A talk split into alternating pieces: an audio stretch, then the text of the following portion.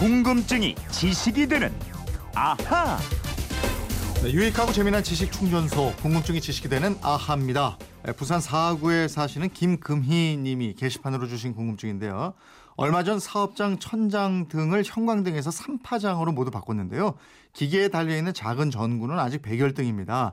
전구가 백열등, 형광등, 3파장, LED 뭐 등등 해서 무지 많던데 시력도 나빠지고 요금 차이도 있다던데 차이를 좀 알려주세요 이러셨어요.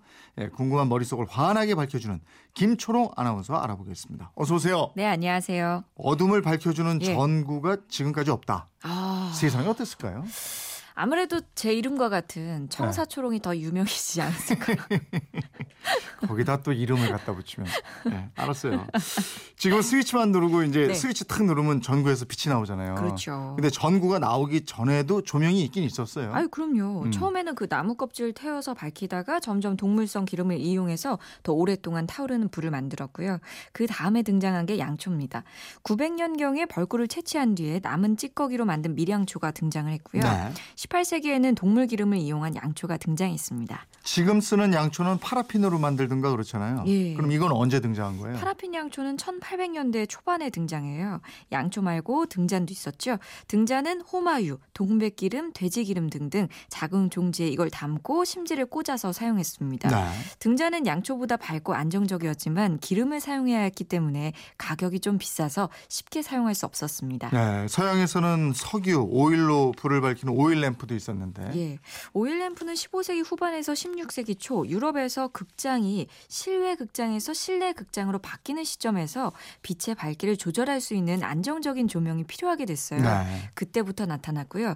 그 다음에 등장한 게 가스등입니다. 음. 가스등은 석회 조각, 산소, 수소에 열을 가해서 강한 빛을 내도록 했는데요. 처음에 이용된 곳은 실내 오페라 무대입니다. 음. 무대에서 달빛을 연주하는 데 성공하면서 널리 퍼졌다 그래요. 아, 가스등 이 오페라 무대에서 큰 역할을 했었군요. 예. 그 다음에 등장한 게 백열전구, 백열등입니다. 예. 1879년 에디슨이 진공 속에서 탄화된 실을 유리로 만든 구 안에 넣고 백금을 사용해서 바깥과 연결한 뒤에 전기로 불을 밝힐 수 있는 백열전구를 만들었습니다. 음, 우리나라에 전기가 처음 들어와서 경복궁을 밝, 밝혔을 때 예. 그때 쓴 게 백열등이죠? 그렇죠. 음. 경복궁, 건천궁을 밝힌 백열등 16와트짜리 750개가 사용됐는데요. 이후에 백열등은 100여 년 동안 우리 삶에 없어서는 안 될 필수품이 됐습니다. 근데 백열등은 왜 백열등이라고 그랬어요? 전기로 열선을 가열해서 환한 빛을 내게 만든 전구라고 흰 백자를 써서 백열 전구라고 부릅니다. 예. 이 열선은 전기가 흐르면 섭씨 2,500도씨에 이를 정도로 굉장히 뜨거워지는데요. 음. 아주 높은 열을 받아서 쉽게 타버리지 않는 텅스텐을 이용해서 열선을 만듭니다. 야, 그게 2,500도나 돼요. 굉장히 뜨겁죠. 그래서 호리병처럼 생긴 유리 예. 잡고 이러면 굉장히 뜨겁고 그럼요. 이거 그렇군요. 튀기도 예. 해요. 그 유리관은 열선이 끊어지지 않게 보호하는 역할도 하고요. 열선이 공기에 닿는 것을 막아서 아주 오랫동안 빛을 낼 수 있게 합니다. 네. 그리고 백열전구 안에는 질소나 아르곤 기체가 있는데요. 이 기체들은 열선이 완전히 타서 끊어지는 것을 막아줍니다. 음. 이 백열 등의 수명은 약 1000시간 정도고요.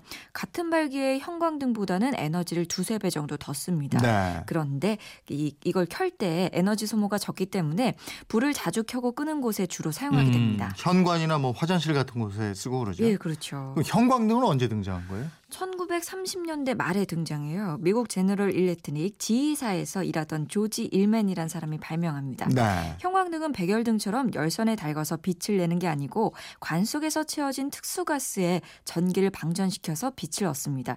즉 유리관 안에 들어있는 수은과 아르곤 가스에 전기를 흘려보내면 수은이 짧은 파장의 자외선을 내게 되는 거예요. 아, 그래서 덜 뜨겁고. 예. 근데 자외선이라고 그랬잖아요, 지금. 예. 자외선은 몸에 안 좋은 거 아, 아니에요? 당연히 안 좋죠. 그리고 우리 눈에 시신경이 감지하지 못합니다. 그래서 유리관 안쪽에 포스포라는 형광 물질을 발라요. 이 물질이 자외선을 흡수하고 가시광선을 내게 하는 거죠. 음. 이 형광등은 백열등보다 수명은 길고 에너지 소비는 적은데요. 하지만 인, 수은 같은 인체 해로운 물질을 많이 쓰고 있기 때문에 다 쓰고 나면 반드시 정해진 장소에 버리셔야 합니다. 네. 그래서 형광등이구나. 예. 근데 인하고 수은을 쓴다면 반드시 분리 배출을 해야 되겠어요. 그렇습니다. 예, 예. 이 형광등을 대체하는 게 LED라고 하는 등이잖아요. 예. LED는 뭐예요, 약자요? LED는 Light Emitting Diode. 음. 빛을 내는 다이오드 이런 뜻입니다. 네. 이 갈륨 비소 등의 화합물에 전류를 흘려서 빛을 발산하는 반도체 소자니까요.